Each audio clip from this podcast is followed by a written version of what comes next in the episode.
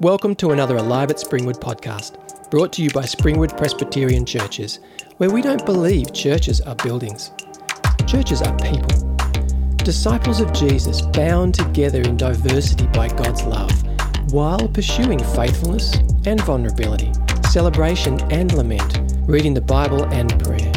May you be encouraged and God glorified by this edition. Well, I want to invite you into rest this Easter and explore the question what does Jesus mean here when he speaks of being at rest? We live in a rich nation which is obsessed with rest. Perhaps we're wealthy enough to imagine a world in which we don't work or don't work hard as being a better world than the one we now experience. But most people in most nations around the world can't imagine that. They don't have such luxury of imaginings. But if work is merely toil and labour and hardship, and perhaps dull and repetitive and boring, and perhaps oppressive and unjust, or if work is just an instrument by which to make money, to pay for more possessions and bigger houses and leisure items, then perhaps a world without work will not be a bad thing. Life without work, or at least with less work, is promised by advertisers in myriads of ways all the time. Uh, we're told that perhaps the meaning of life is to save, to travel, to be entertained, to get more pleasures, to take holidays, to have leisure, retirement, that all good things in themselves, such as these, are promised as the goal and the meaning of life. Is that what Jesus is talking about? Come and rest. Is Jesus talking about becoming more passive, more relaxed, stopping work, doing nothing, or indulging oneself in more pleasure? What does Jesus mean by rest? Well, after having told his listeners that only he can make the Father known, that only Jesus reveals God, that he has a unique relationship, Father and Son, he offers the following invitation. Let me read it again. Come to me, all you who are weary and burdened, I will give you rest. Take my yoke upon you, learn from me, for I am gentle and humble in heart.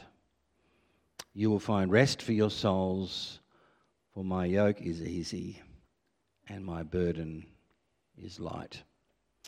What's he talking about? Well, I want you to imagine a contrast.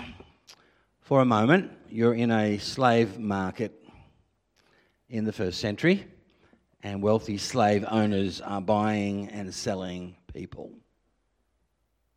A strong young man is purchased by a wealthy slave owner. Immediately, a yoke is placed around his neck, locked into place an implement of ownership and control. Chains are secured around his feet. They cut into his ankles. He will work for his master and carry heavy loads. Attached to the yoke, extensions on which heavy, burdensome loads can be placed so he can carry more than perhaps he could without the yoke. The slave's yoke will chafe his neck, bruise his shoulders, cut into his skin. It hasn't been made to fit. The chains will cut his ankles and make his legs bruised and bleeding. The chains are not meant to be comfortable, they're oppressive, they are instruments of oppression. This is the kind of contrast that Jesus has in mind when he talks about the kind of yoke, the kind of rest that he's offering. In Jesus' days, under Roman oppression, people were bought and sold as slaves, and they lived fitted with yokes and fetters or chains that were instruments of oppression. Of course, today, in poor nations throughout the world, we're told that something like 46 million people continue to be bought and sold as slaves. In over 160 nations, slavery has expanded and evolved into an underground industry. Forms of modern slavery or ownership include government conscription, forced military service, forced prison labour, forced migrant labour, debt, bondage, sexual slavery, forced marriages, child labour, forced begging. And there's very little chance that modern day slaves can ever come out from under those yokes and chains of slavery. Jesus has in mind slavery. In his day, there were religious leaders, hypocritical, whitewashed sepulchres, he called them, who placed heavy demands, harsh laws, and high tithes on people who followed them. They were unloving, self interested, hypocritical religious leaders. And in Matthew, Jesus says, Do not do what they do. They do not practice what they preach. They tie up heavy, cumbersome loads and put them on other people's shoulders but they themselves are not willing to lift a finger to move them. Hypocrisy, pretense, deception, legalism, harsh burdens on people of the day looking for faith, hope, and love. In our days, in this wealthy 21st century world, the demands of consumerism on people are like a yoke and chains.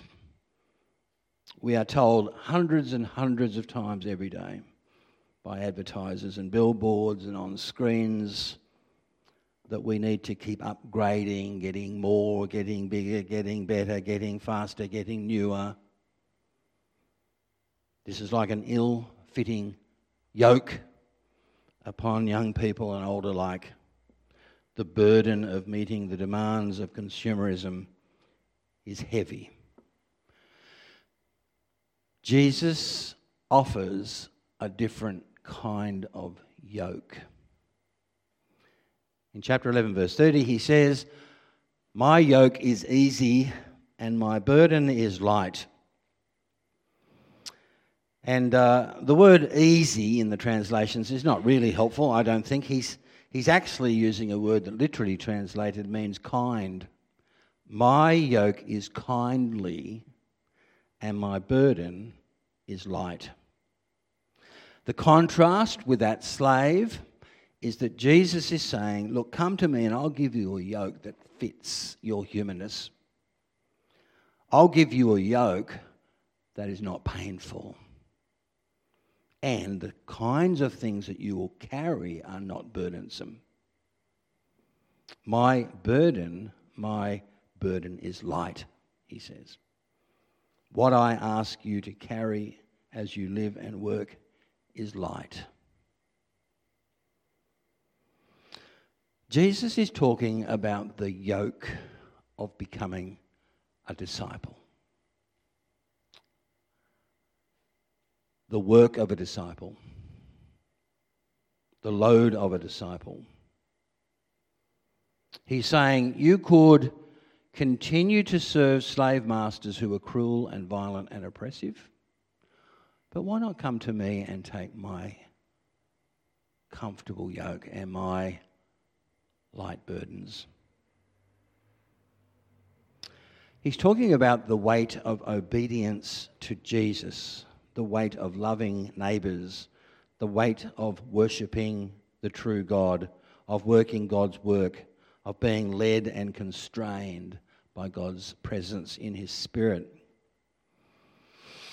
in uh, his letter to the Corinthians, Paul writes, The love of Christ constrains us. It's like chains, it's like a yoke. It hems us in, it guides our path. The love of Christ controls us, not a cruel yoke. The love of Christ controls us. This is on offer, Jesus says, to all who are weary and burdened, sick of doing life under some other master.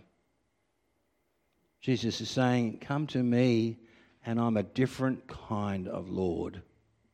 I'm a different kind of master. I'm a different kind of teacher. And you can be different kinds of people if you're my students. Rest, the word that's used here, what does he mean? Well, it's a word for the whole of life. He's not talking about leisure, he's not talking about retirement. He's actually using a word that translates up to 14 different Hebrew words in the Old Testament. Words like peace, reconciliation, delight, wholeness, respite, calm, recovery.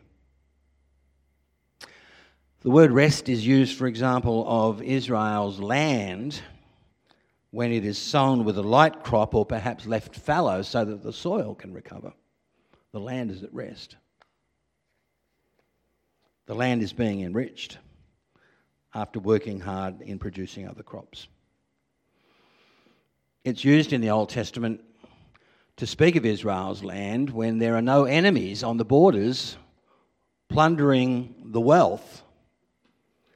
Israel's land is at rest when there's peace in the land and people can love and work and plant and sing without threat or fear.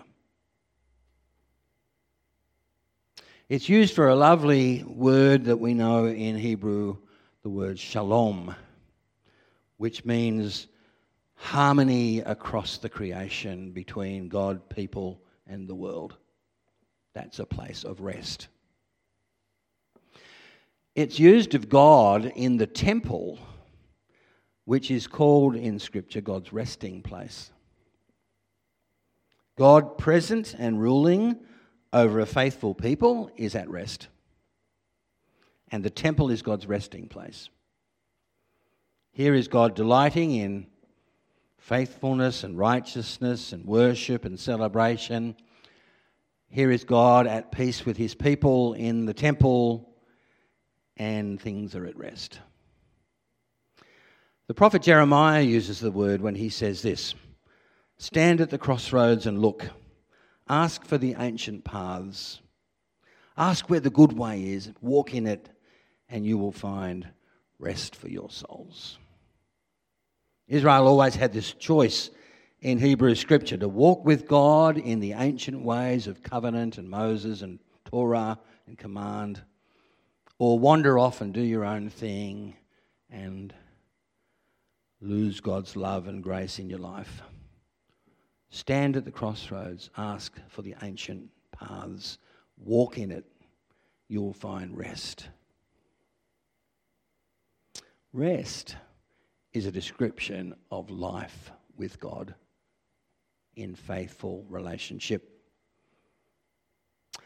Rest is the word for what it's like to become a servant and student of Jesus, your master and teacher. And why Jesus can promise rest is because he says, I'm a master and teacher unlike any other. Because, verse 29, I am gentle and lowly in heart. Which is quite remarkable, and there's a popular Christian book going around at the moment which points out that this is the only text in the New Testament where Jesus tells us what his heart is like. His heart is lowly. And remarkably, he actually chooses a word which in his society is considered a vice. Jesus lived in a time when to be lowly was to be completely out of step with mainstream culture. The mainstream culture, weakness was a vice. You needed to be self interested. You needed to be ambitious. You needed to promote yourself. You needed to work out of pride and control and opposition to the neighbour. You needed to climb the ladder. You needed to get up by making deals. Lowliness, well, that's the stuff of servants. That's the stuff of weak people. That's the stuff of stupidity. Jesus says, I'm lowly in heart. I'm not self interested. I'm not ambitious. I want to serve you. I want to give my life for you. I want to save you and guide you and rescue you and love you. I want to embrace an emptying of one's self, as we've heard tonight. Jesus took lowliness and changed it from a vice to a virtue. He said, I'm humble, gentle, and lowly in heart. And you know what? That's how humans ought to live. And if you want to live that way and love God and love neighbour, then you can be at rest. And you can carry a comfortable yoke and a light burden. Well, the invitation of Jesus in 28 and 29 is threefold. And each of these words is really important. The first one is, Come to me. Come to me, make me your master. Decide that I'm the one you want to learn from, I'm the one you want to be taught by. Come to me. It's a command to all who are listening on that day. Come here to me. It was for rich and poor, Jew and Gentile, slave and free, male and female, children and adults. Come to me. But that's not the only thing. Take my yoke is the second. Take my yoke. I'm not going to give it to you. You've got to come and take it. Take the yoke of Jesus and put it on your Take Jesus' yoke, which in other wisdom literature becomes for people who are disciples of Christ more like a garment and a crown than a yoke. Put it on your neck and treat it like a garment, like a coat, like something that adorns and warms you. Take my yoke. You need to take it. Enroll in my school. Take my yoke. That's not the final one, though. The third one is learn from me. Come, take, learn. Become my disciple. Let me be your rabbi. Listen, be taught for the rest of your life. Hear my words and obey them, and then you'll be wise. Come, take, learn. That's how you come to rest, Jesus says. Well, this Easter and today in particular, we celebrate the resurrection. Our Lord and Master has conquered dark and evil powers. He walked straight into them with a greater love and power than they could have ever realized. He allowed them, as it were, to pummel him, and then he rose up and pummeled them. And the great book written in the age of the Reformation, the death of death, in the death of Christ, he conquered death. He now rules and gifts and loves. He's on our side when we come to Him. We're reconciled to God. We're guiltless in God's eyes, righteous before the Lord.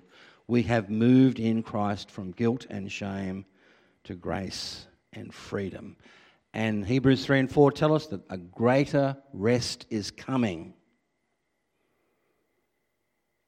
But I hope you're seeing tonight that Jesus is not saying to us, put up your feet, stop working, look forward to the holidays as the main reason. He's actually saying, work hard and work restfully.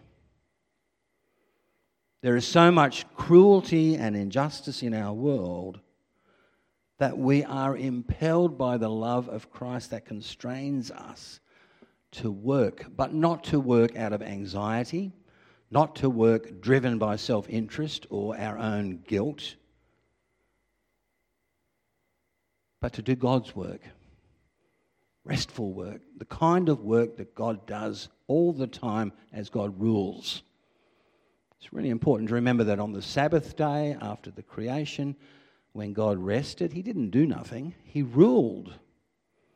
He delighted in. He watched over. He reigned over His creation. God is never inactive in that sense. The work of Christ's disciples will not be driven by self interest, by anxiety, or by carrying heavy burdens all on our own. It will be restful because we will do it with the wisdom of the yoke, the burdens of the comfortable and the light Christ. We, I trust, will never be defined by busyness, by results and being driven along, by always walking fast, breathing fast, talking fast, eating fast, cutting down on sleep, and all the rest of it, as though somehow that makes us super spiritual. We will be defined by wise choices and by working out of love, by working with Christ's Spirit, by working restfully, by faithfulness to the Christ who calls us to learn from him, to take his yoke, having come to him. This has been an anxious couple of years, hasn't it? And this Easter, when we look forward, uh, we look at an anxious world. My daughter in law's mother has just returned from Sri Lanka. She said the economy has completely collapsed, that uh, power is off, no one's got any money, they can't even get milk and bread. It's just heading into chaos. The world is in deep, deep trouble. So, God's people, I trust, will work hard, but will work restfully under the yoke of Jesus, who gives us the wisdom and the love and the power of resurrection by which to do our work. Rest in Matthew 11 is a whole of life word for the way you go about your life, not on your own, but in partnership with the Son of God who grants you wisdom, a kind yoke, and a burden that He helps us to carry. Perhaps as we finish tonight, think about your commitments and activities at present. Are you feeling a bit swamped or burdened? Is there more on your plate than you wish there would be? Or are you looking to perhaps commence some new initiatives, some new commitments and engagements with people in need? Well, the promise of Jesus is that if you will come to him and take his yoke and learn from him, you can go about daily life and work restfully. And there is no better offer in the world. There is no Lord like Jesus. There is no love that constrains us like Jesus. So be encouraged let our work be accompanied by prayer and participation in the purposes of God, and may the Spirit of Christ, the Spirit of the risen Christ, guide and direct, constrain and control as we live and work restfully. Matthew 11. Let's pray. Father, thank you for your grace in sending Jesus, and Jesus, thank you for your gracious invitation to come, to take, to learn from a person who is lowly in heart and humble and kind. Lord, help us to work out all the challenges to that in an unjust and cruel world where greed, corruption, abuse of power is so common. But may we not be discouraged because the hope of Easter and the hope, Christ, of your return fill us with the passion, with an energy to work and live restfully as your disciples today for the rest of life. We pray in Jesus' name. Amen.